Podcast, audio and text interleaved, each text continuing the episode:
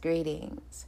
I am delighted to do this episode today. Today's read is going to be a joy because it's an article about, I guess I would call him a personality. He's so much, though. I'm speaking about Stephen Satterfield. He's, I was introduced to him via his Netflix series, High on the Hog. That series, the way he was able to trace Black history from starting with the continent, starting prior to slavery, is so important. Anytime somebody addresses Black history prior to enslavement, I'm there. I'm all in, because while slavery is a portion, it's not the full story. So I appreciate people who don't give a fragmented history of Black people. So Stephen Satterfield traced it in, I forgot how many episodes, it was either 4, 5, or 6. But High on the Hog was amazing. It was an amazing series.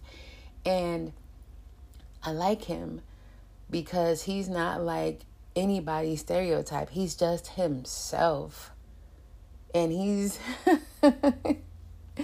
It surprised me to see a bougie person speaking about history, our history, in that way.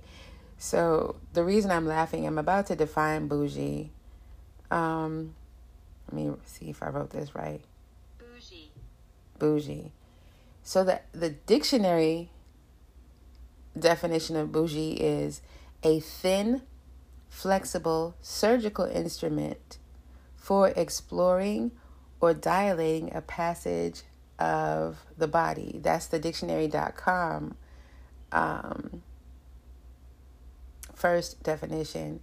Then there's another definition, also dictionary.com, and it says, relating to or characteristic of a person who flaunts newly acquired wealth without necessarily embracing the cultural values and pretensions of the upper middle class. That bougie feeling when you're drinking high-end champagne out of a red plastic cup. Wow. I think I need to go to the Urban Dictionary for this. This is interesting. So when I typed in bougie, it said, a question popped up that said, is bougie a good thing or a bad thing? And this is found on grammar.yourdictionary.com as slang. When used in the Black community, bougie with a hard G sound typically described someone who appears to be trying to act like they'd rather be in the white community. Bougie. Another question was, what is bougie used for? Bougie is often used with disparaging intent and perceived as insulting, depending on the cultural or social context of its use. That's a fact. It originated as slang in the African American community. Okay. So yeah. So for me, how I'm saying he's bougie is how I use the word bougie. He seems like the type of person, and I haven't read the article about him yet, but he seems like the type of person who was raised in a family that had material wealth. In a Black family, you can tell he's fully Black, but probably more than likely went to all white schools, maybe was the first or the only Black family in their neighborhood. And so, yeah, I was surprised. Like, you would think he comes off as the type of person that does Martha's Vineyard, the Hamptons, or whatever section, Oak Bluffs. And so... when I saw him speaking and saw him presenting High on the Hog the way he did, I was just so proud of him. because he was just encompassing everything he is. He was just being himself. So I know, well, I hope I will like him even more after reading this article that was written about him in the New Yorker online magazine. Let's get into it.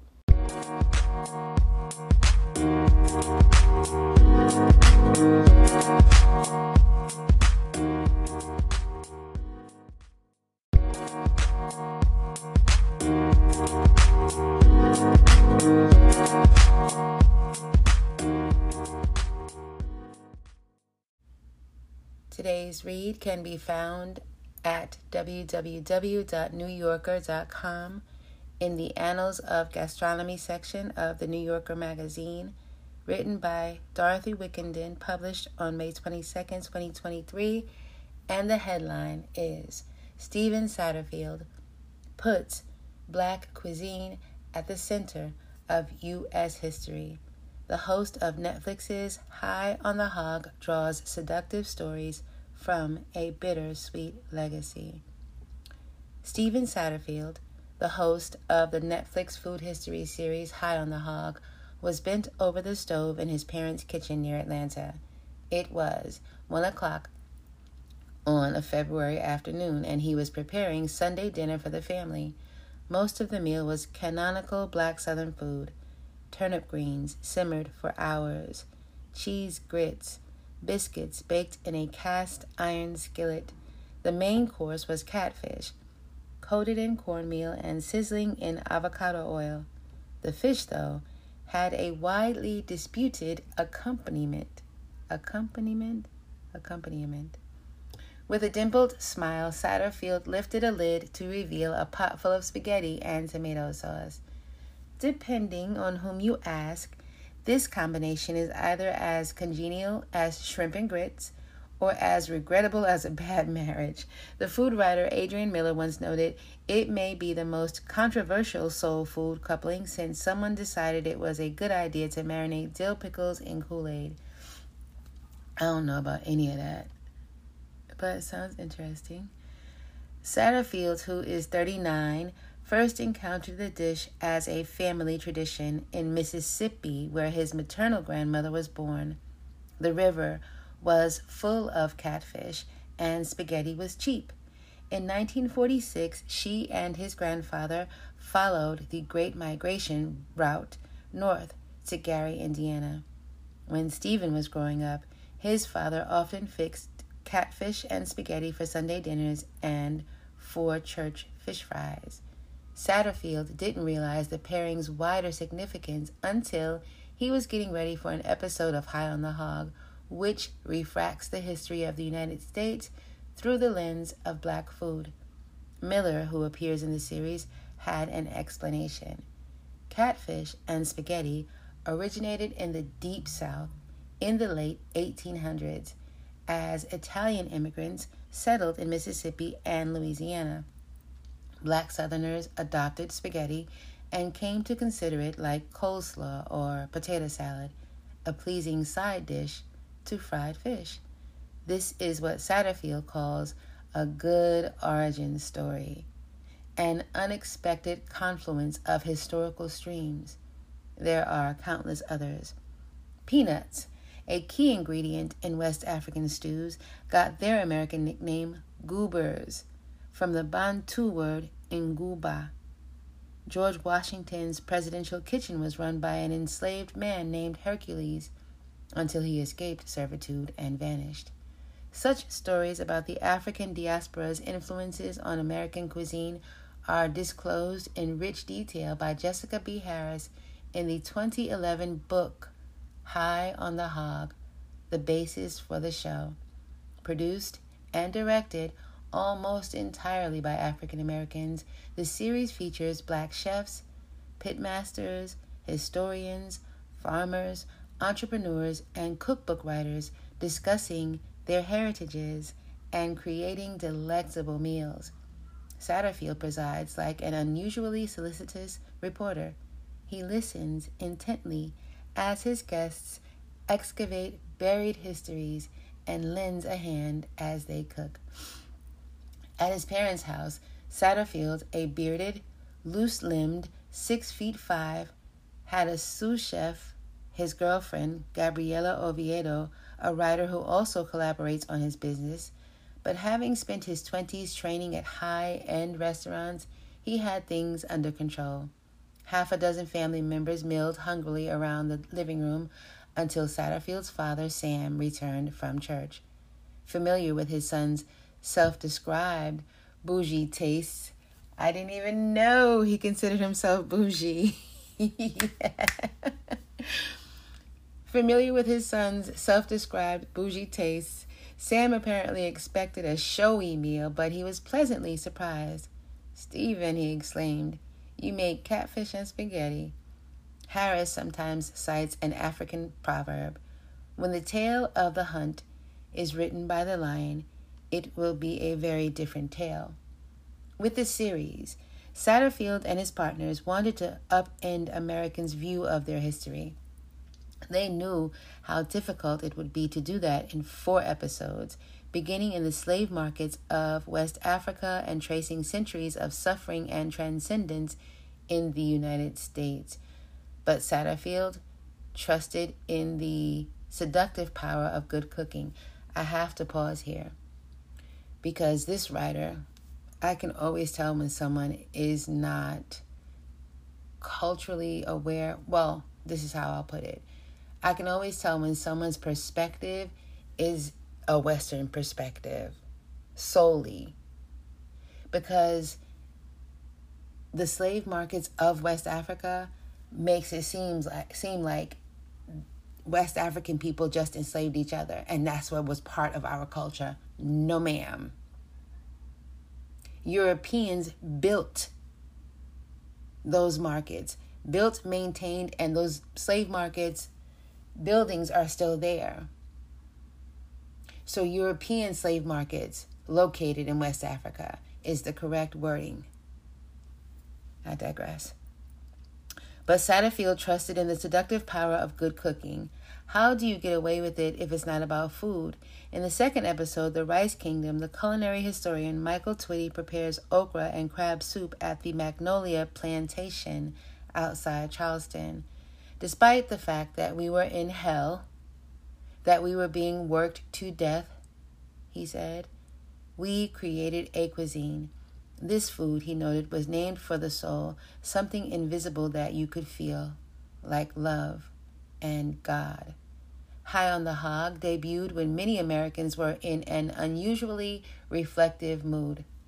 And again, she says when many Americans, she's referring to white Americans, because a lot of Black America, we have to be reflective daily. Let me not use the word have to. Many of us are reflective daily because of the things we go through daily. Racism, anti-Blackness is not new to us. Didn't begin in 2020 with the murder of George Floyd. It didn't. So she's speaking about white Americans. After the George Floyd murder and a year into the pandemic, Justin Kirkland in Esquire called the series revolutionary. In the Times, Osayi Enderlin wrote, "It hits the eye, mind, and soul differently than any other food television program." Very true. Because it simply does what so few have been willing to do: give Black people space to explore and express our own joy. The series, whose 2nd season will be released this fall. Yes, I did not know that. High on the Hog is getting a 2nd season. Yes, congrats, Stephen Satterfield and everybody on the whole team. The series, whose 2nd season will be released this fall, is available in 190 countries with subtitles in Portuguese, Arabic, and 29 other languages. Satterfield said, "It proved my thesis. Food is the most efficient means of helping people to see themselves."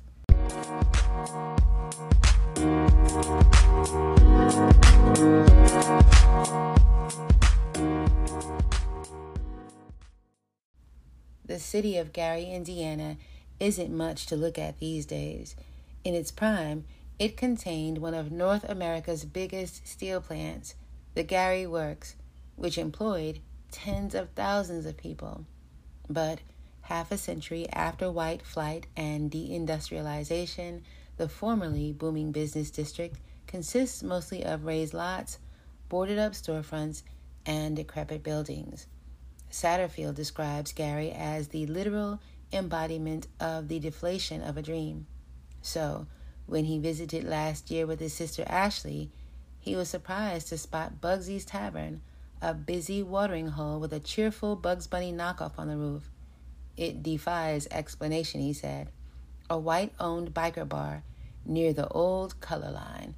It's a neutral gathering zone in a mostly black city. During my visit, we pulled into the parking lot of Bugsy's. Satterfield warned me, there's a lot of smoking. You'll want to wash your clothes afterward. A casually snappy dresser, he had arrived in cashmere trousers. I'm going to do my change of wardrobe now, he said, and slipped on a cotton hoodie and quilted navy sweats. Ashley, a bartender at Atlanta's Old Colonnade restaurant, is Stephen's closest companion and the family's self-appointed deflator of egos. When I asked if Stephen did any cooking as a kid, she rolled her eyes and said he always burned things. She is also the historian for an extensive clan. When she was a girl, she liked nothing better than listening to her elders' stories. Gary, Indiana, was established in 1906 by a subsidiary of the United States Steel Corporation. Newspaper stories lured black Southerners and European immigrants to the magic city of steel. When Sam was a child in the 50s, Gary was known for its innovative schools, striking architecture, and rapid economic growth. It was also segregated with an invisible barrier that Sam's siblings wouldn't cross.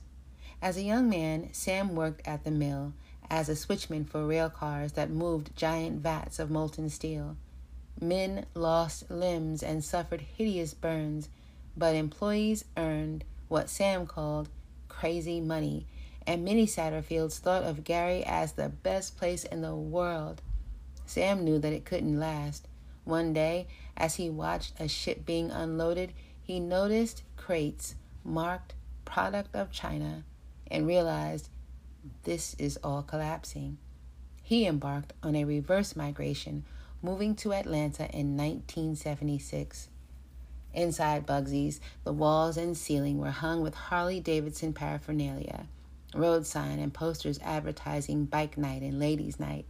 Aging bikers sat around, absorbed in their cigarettes and long necks. Most observed us with mild curiosity, but one bandy-legged man with lanky gray hair ambled over unsteadily. Pointing to the jukebox, he said, "I played all these great songs."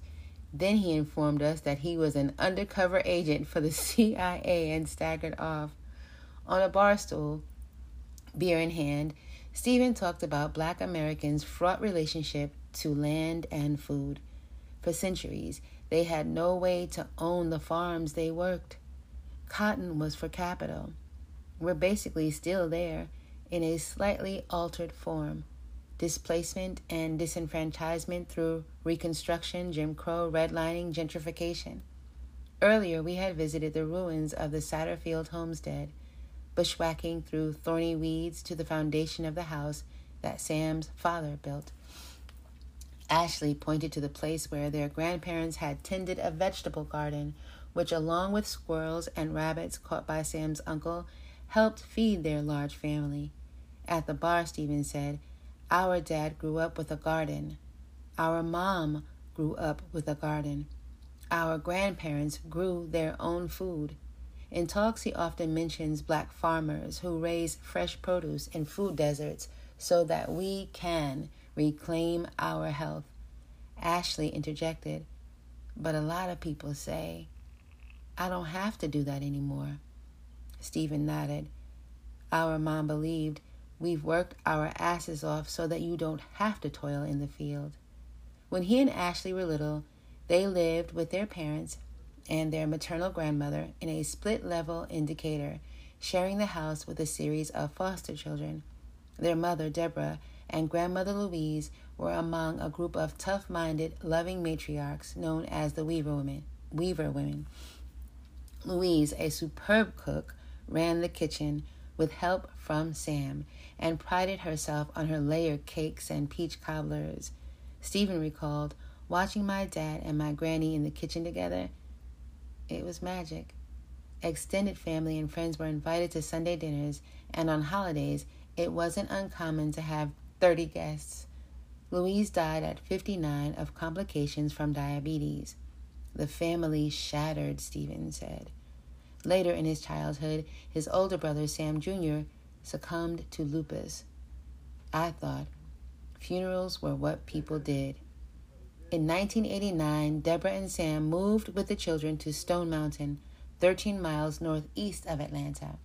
The town's namesake bears a 200-foot wide monument to the leaders of the Confederacy, a graven image of Stonewall Jackson, Robert E. Lee, and Jefferson Davis on horseback, holding their hats over their hearts.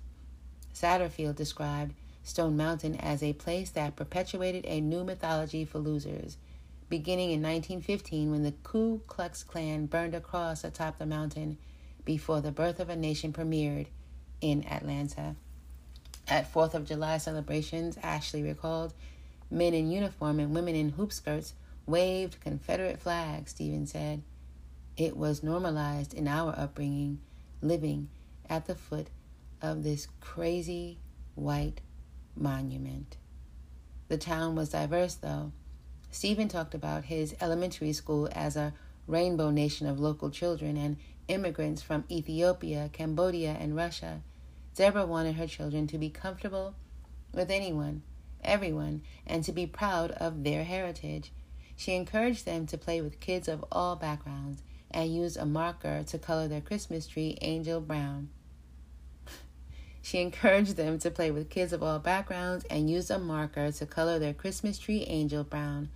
But when they were finishing elementary school, Deborah's ambition kicked in, Stephen said.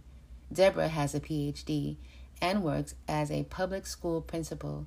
Still, she told me, I wanted them to do better. She had Stephen and Ashley tested for admission to Westminster in Atlanta's exclusive Buckhead neighborhood, a school that bills itself as rooted in Christian values and wholesome intensity. When Deborah told the kids that they got in, they were inconsolable. Everything I knew was over, Stephen said. But their mother insisted, you all deserve to be around the best.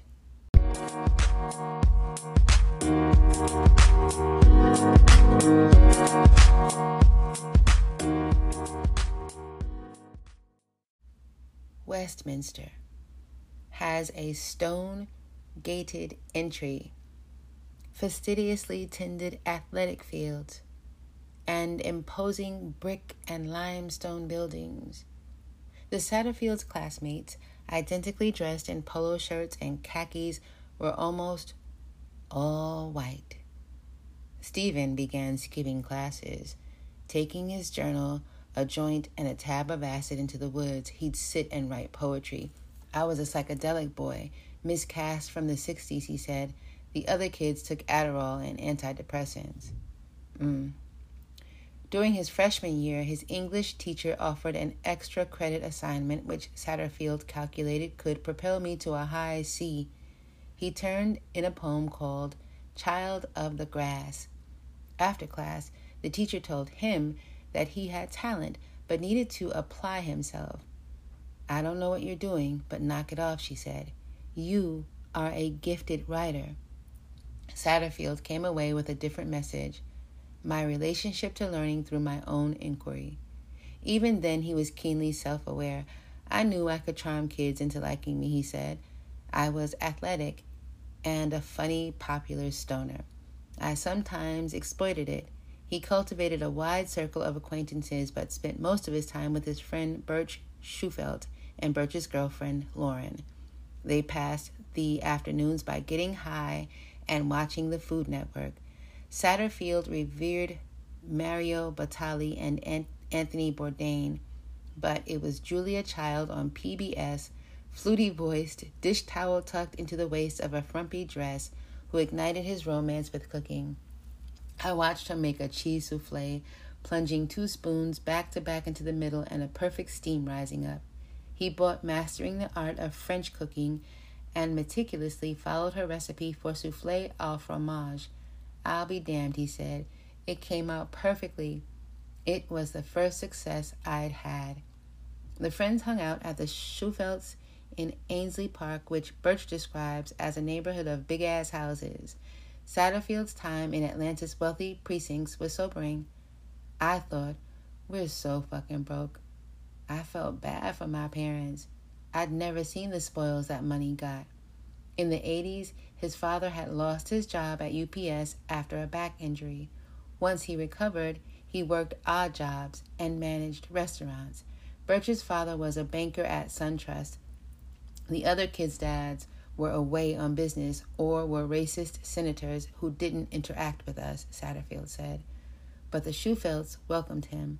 Before dinner, Mr. Schu, as Satterfield calls him, would disappear into his wine cellar and emerge with a bottle of good Bordeaux or Burgundy, which he encouraged the boys to enjoy. Satterfield vowed to learn what Mr. Schu knew. He told me, I wanted to speak that language. It's kind of a passport. In Chicago, I met Satterfield for a late dinner at Obelix, a buzzy French restaurant that he wanted to try. Its industrial windows looked out onto a snow squall, but inside it was bright and warm, filled with the din of guests who had paid a small fortune for exquisite food. Satterfield ordered for us, assuring me, don't worry, if there's anything you don't want, I'll eat it. I'm like a garbage disposal. We had poisson cru with a glass of Crozes-Hermitage Blanc for me and a Gimonnet champagne for him. Please excuse my French. I don't speak it. There were grilled leeks, vinaigrettes, seared Hokkaido scallop with Okinawa sweet potato, green curry, velouté, squab, and a puffy pastry. To accompany the squab, Satterfield ordered a glass of Pinot Noir. With minimal prodding, he explained the difference between the Pinot grapes of California and of Burgundy. The profile of a Pinot Noir is so specific, both in terms of the potency of sunshine and what we call the barnyard character of the grape varieties. He swirled his glass, closed his eyes, and inhaled. It gives me the sensation and the memory of a basket of mushrooms that have just been picked from a really dank forest. He talked about his trajectory. I was kind of in limbo in high school, in between these cultures and communities, and what I adopted from the white people, I guess, was the sense of possibility. After a semester at the University of Oregon, Satterfield dropped out and enrolled in culinary school in Portland. Birch's parents co-signed his student loan. Living in a cheap apartment building that turned out to be full of heroin addicts, he supplemented his classes with self-guided studies in food and wine. He read every good book that he could find at Powell's, took classes at the International Sommelier Guild, and talked his way into simultaneous jobs at exclusive venues. At the 4-star Benson Hotel, he started as a room service coordinator in a basement workspace, then rose to sommelier, holding daily tastings in the foyer. Still, he was an anomaly in the overwhelmingly white wine world. At one tasting, an elderly woman asked him, "Are you even allowed to be here?" As he began reading about apartheid and its legacies, he decided, I didn't have the luxury not to think about it. I took terroir, food, culture, wine, and pivoted to the politics of the land. In 2008, with a grant from the South African Trade Department, he visited the wine country of the Western Cape. After talking to several dozen women who were unable to advance in the industry, he had a vision. I wanted to build a nonprofit training center for black winemakers. He had no idea how to set up a business, but he said, I could just figure shit out. He approached a high school friend whose father was an attorney, and the firm agreed to help with the paperwork. The timing was vexed. Just as he started the project, he turned on CNN in his hotel room and learned that Lehman Brothers had crashed. He kept at it for 2 years, but the recession, along with industry regulations, proved insurmountable. Satterfield bounced back by moving to San Francisco and heading to one of the city's most popular gathering places, Nopa, a farm-to-table restaurant that emphasizes what it calls honest food, well-curated wines, and a diverse community of guests. Jeff Hanak, one of the owners, hired Satterfield as a sommelier. In his free time, he volunteered at a garden at Ida B. Wells High School, a school for underprivileged kids. Many of them had never seen anything come out of the ground, he told me. This is a radish, I would say.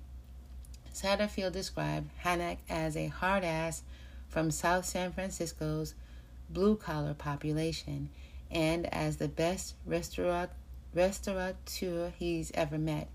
Hanak showed him how to run an ecologically and socially conscious food business. He showed Hanak the emerging possibilities of social media. Satterfield started a blog, Nopalize, about local food culture, and when Instagram launched in 2010, he immediately began posting.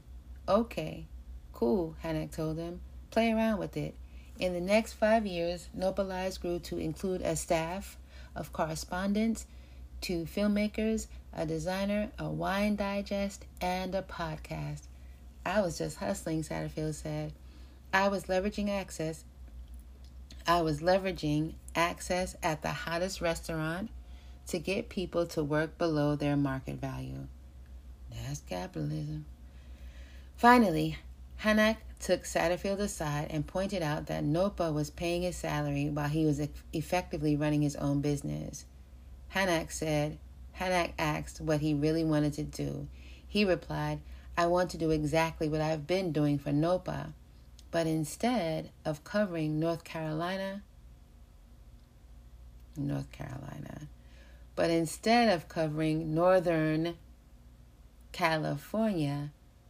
I want to cover the world.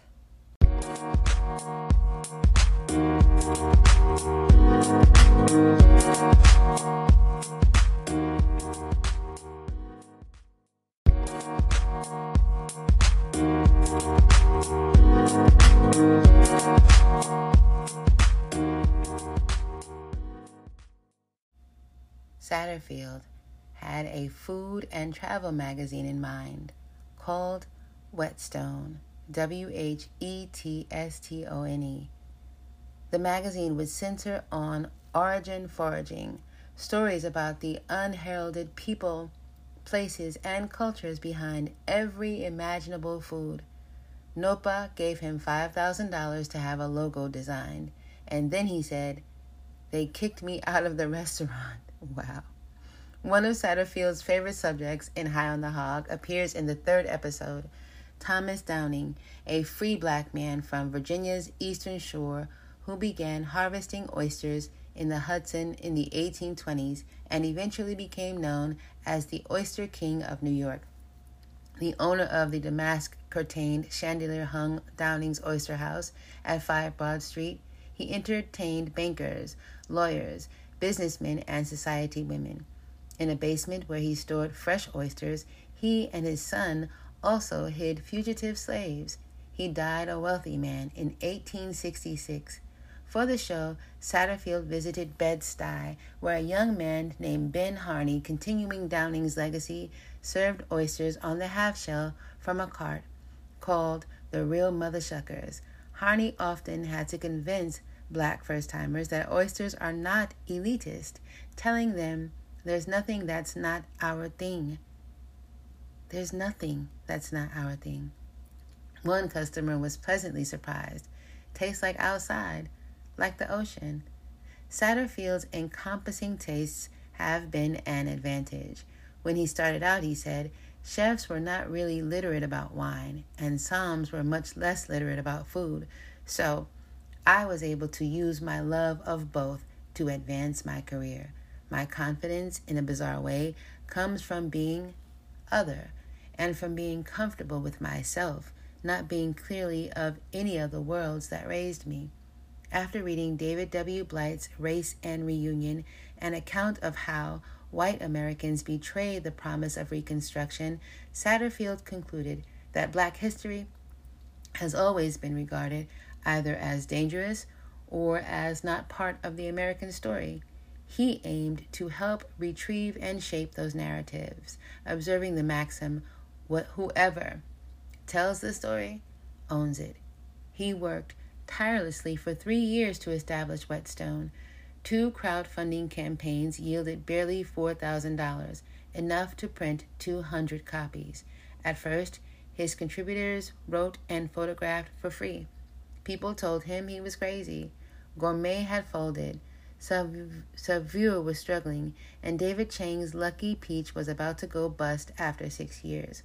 There were no other Black American publishers of food magazines.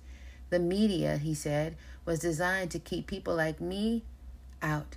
Still, he was confident that readers would pay for a magazine that offered an alternative approach to food, as long as it was enticing enough. Beauty is really powerful when you're trying to persuade people, he said. The difficulties of launching a magazine were compounded by agonizing personal losses. In 2017, Satterfield's podcasting buddy, Franklin Clary, died in a car accident. The next year, Debbie Zeichelbaum, his story editor, was driving through Napa Valley when a truck hit her car, killing her. Satterfield called Layla Schlack, an editor at Wine Enthusiast, and said, "I'm lost. I don't think I can continue this," she told. "I'm lost. I don't think I can continue this." She told him, "I got you, don't worry."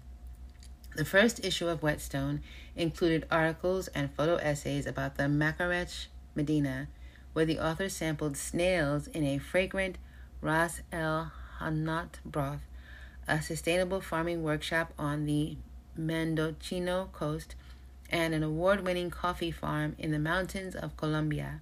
Satterfield sold the initial print run by hand. A friend of his told me he was always carrying around 10 issues in his backpack, showing them to everyone he met. Satterfield made visits to wine shops and independent bookstores. "I got a satchel and went door to door," he said. Wherever he found a flicker of interest, he offered a subscription for 4 issues, even though we only had one. In the spring of 2019, when Satterfield was 35, he got a call from a filmmaker named Fabienne Toback. She explained that she and her creative partner, Caris Jagger, had bought the rights to Harris's High on the Hog, and that Roger Ross Williams, an Oscar-winning documentarian, had agreed to join as a director and executive producer. The book had profoundly shaped Satterfield's approach to African-American food history, and he thought that Toback wanted to talk about how to popularize Harris's ideas. I'm like, "Oh yes, Fabienne, whatever you need me to do." It took several conversations for him to grasp that she wanted him to be the host. Satterfield didn't have the swagger of conventional celebrity chefs. Instead, he brought humility and vulnerability. On one early shoot, the showrunner, Shoshana Guy, took him aside and said, "Hey, listen, I need you to stand up a little bit." But Toback and Jagger saw his inexperience as an asset. "He's a great listener and well-respected in the food world," Jagger said. "We wanted someone who had deep knowledge, sensitivity, and elegance." In an episode called Our Founding Chefs, one scene takes place in Thomas Jefferson's kitchen at Monticello. Satterfield holds a colander for the scholar Lenny Sorensen while she drains a copper pot of macaroni boiled in milk and water. Sorensen, who got a PhD in American Studies when she was 63, is cooking a dish associated with an enslaved man named James Hemings, whom Jefferson brought to Paris during his ambassadorial years and apprenticed to a series of exceptional chefs. After their return, Hemings made the food at Monticello famous. He used creamy sauces and exotic spices such as cloves, nutmeg, and allspice, and often prepared macaroni and cheese for Jefferson and his guests. When Hemings demanded his freedom, Jefferson insisted that he first train his younger brother, which took 2 years. Hemings moved to Baltimore and declined an offer to cook for Jefferson in the White House. He drank heavily and died at 36. High on the Hog was a daunting television project, conveying the searing hardships of the Black experience alongside the vicarious pleasures of traveling and eating. Jagger was wary of being didactic. I always find words that I've heard before and usually move past without really knowing what they mean. But I want to know what this one means. Didactic.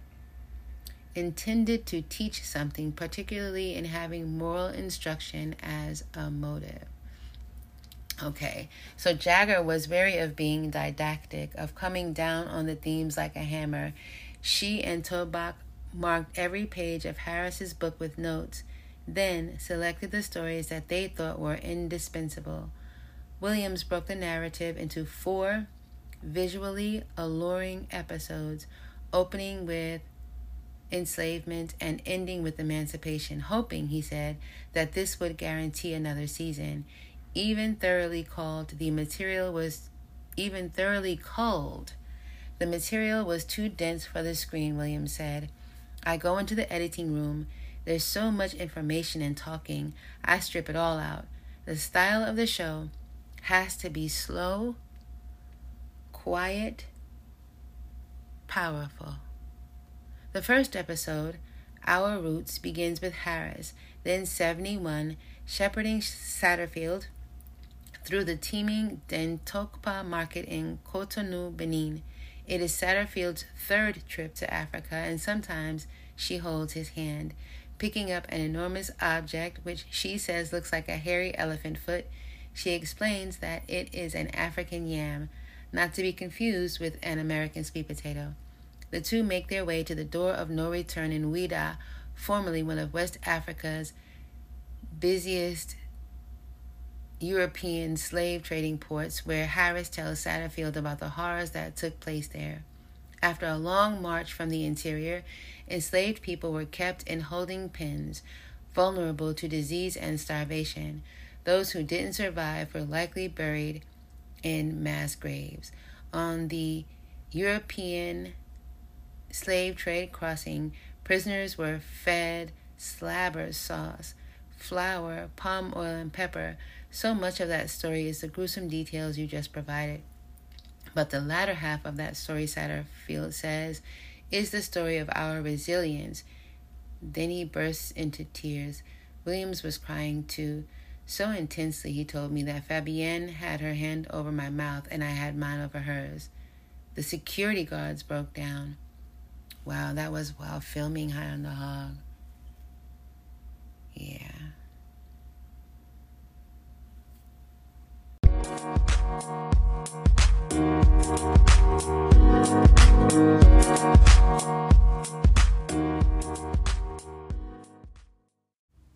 Through the series, Satterfield became an emotional proxy for people everywhere. Many white Americans saw him as a reflective eyewitness to a past that they'd never grappled with. The food is a vehicle for remembrance and occasionally for comic relief. He is served braised rabbit and wood-roasted carrots over grits at Hatchet Hall in Los Angeles, an ode to James Hemings, the chef says. Satterfield joins an alfresco dinner of poulet rouge hens and hickory-smoked beet cornbread at a farm in North Carolina whose owners expect that it will soon be seized under eminent domain. In Texas, he ventures out on a trail ride with black cowboys who razz him about being a novice.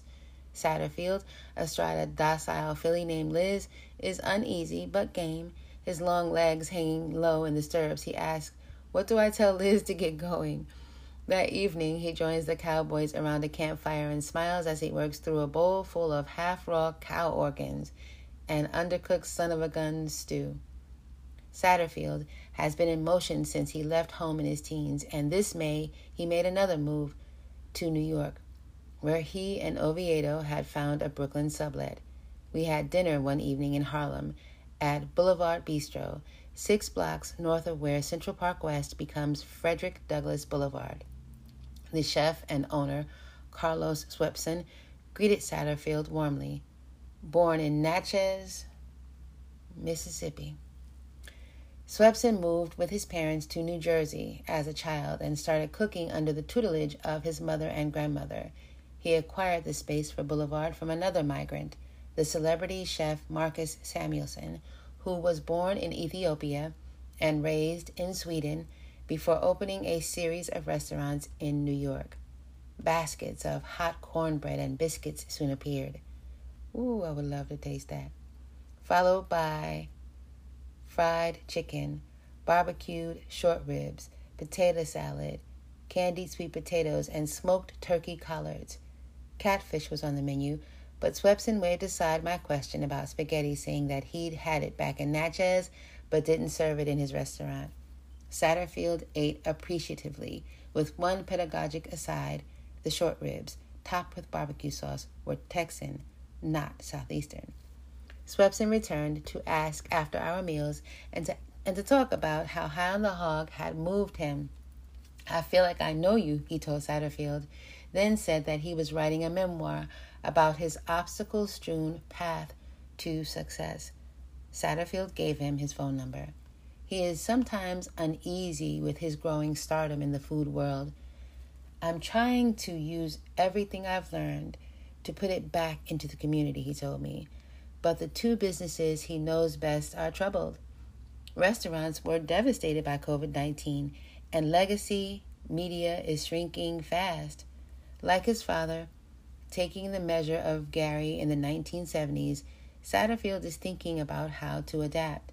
His company, Whetstone Media, now includes a podcasting arm, Whetstone Radio Collective, and a culinary talent agency, Hone.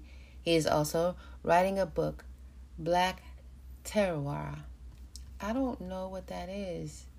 That must have something to do with the food industry. Okay, how do you say it? Terroir. Let me turn it up a little bit so you can hear it too. Terroir. Terroir. The complete natural environment in which a particular wine is produced, including factors such as the soil, topography, and climate, the characteristic taste and flavor imparted to a wine by the environment in which it is produced. Terroir. Terroir. Interesting. He is also writing a book, Black Terroir, to be published by HarperCollins. Congratulations, Mr. Satterfield. It starts in Georgia, where his mother's ancestors were enslaved on the Weaver Cotton Plantation, continues with his father's upbringing in Gary, Indiana, and explores the gastropolitics of place. That's going to be a good book. He admits that he's made some costly mistakes, expanding rapidly while spreading himself thin. Podcasting is not known for its lucrative returns, but last year he hired 6 new employees for Whetstone Radio. He said it was arrogant to put it out and think that they'll come. The company lost $500,000, and he had to let 6 people go. "I'm trying to find balance," he said. "I've learned how to raise, make, and burn money. Like other Black Americans, familiar with the country's history, Satterfield knows that after every period of progress, there is a retreat. We remember the times of disruption, 1865, 1964, 2020. Yes, sir. See, a Black self-aware mind is aware that 2020 was a bigger year than just COVID-19. Because of what comes next, he said, we're now in a moment when we ask, did we actually gain ground? He doesn't expect the forthcoming coverage of the show to be quite so adulatory. Let me make sure I said that word right. A-D-U Lator. Adulatory. Adulatory. Excessively praising or admiring. Adulatory. Adulatory. So he feels like people were going off, like, over the top about High on the Hog because it was during the 2020 period. But that show really was good. He doesn't expect the forthcoming coverage. Oh, so he's not saying that the show isn't going to be just as wonderful. Season 2 is going to be amazing, just like season 1 was. But the coverage, that white guilt coverage of the show, probably won't be there. He doesn't expect the forthcoming coverage of the show to be quite so adulatory. Black season is over. The Nigerian chef Tunde Wey made the same point to me.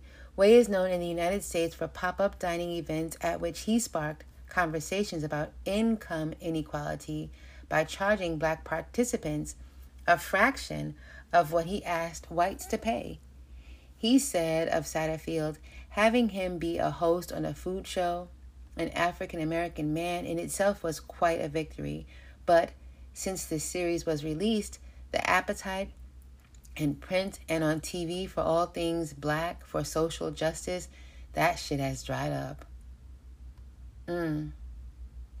Wey mentioned a Malaysian-British food writer and a Puerto Rican journalist in California who told him that they were again having trouble selling their stories. That moment has quieted. The writer, Osayi Endelin, said, we've seen some people get hired. That's great. They're where they're supposed to be. But it becomes the justification for taking the foot off the gas. In The Big C, published in 1940, Langston Hughes wrote about the complexities of courting mass approval in a chapter about the Harlem Renaissance, when the Negro was in vogue. He noted that patrons flocked to the Cotton Club, but he never went, because the Cotton Club was a Jim Crow club for gangsters and moneyed whites. In mixed clubs, the strangers were given the best ringside tables to sit and stare at the Negro customers, like amusing animals in a zoo. Satterfield's most prized books are first editions of Hughes' work, and he reveres the period of creativity that Hughes exemplified. The new episodes of High on the Hog are inspired by the Harlem Renaissance. Yes! Oh, yes. Along with the Great Migration and the Civil Rights Movement. Stephen Satterfield and team, thank you in advance. Ashe. Still, he is impatient with misplaced nostalgia. Harlem is a brand name. People, yes, I'm one of them. People hold on to that period in that 10-block radius the way others hold on to a non-existent past. As Satterfield sees it, history is a cautionary guide to the future. He still keeps a journal, opening a fresh page each month for notes and poems. The entries for May include a plan for adapting Whetstone to the new media environment. There is a broader goal, too, of using entrepreneurship to help my people get more free. Ashe. Thomas Downing proved that it could be done. At a time when most African Americans were enslaved, he forced his way into whites-only fine dining by making oysters glamorous. Still, Satterfield understands the hazards of the current era. The forest is burning, he said, whether or not it's a controlled burn. Bringing back the nutrients or starting all over again is unclear. But, he said emphatically, I don't like to lose. Word.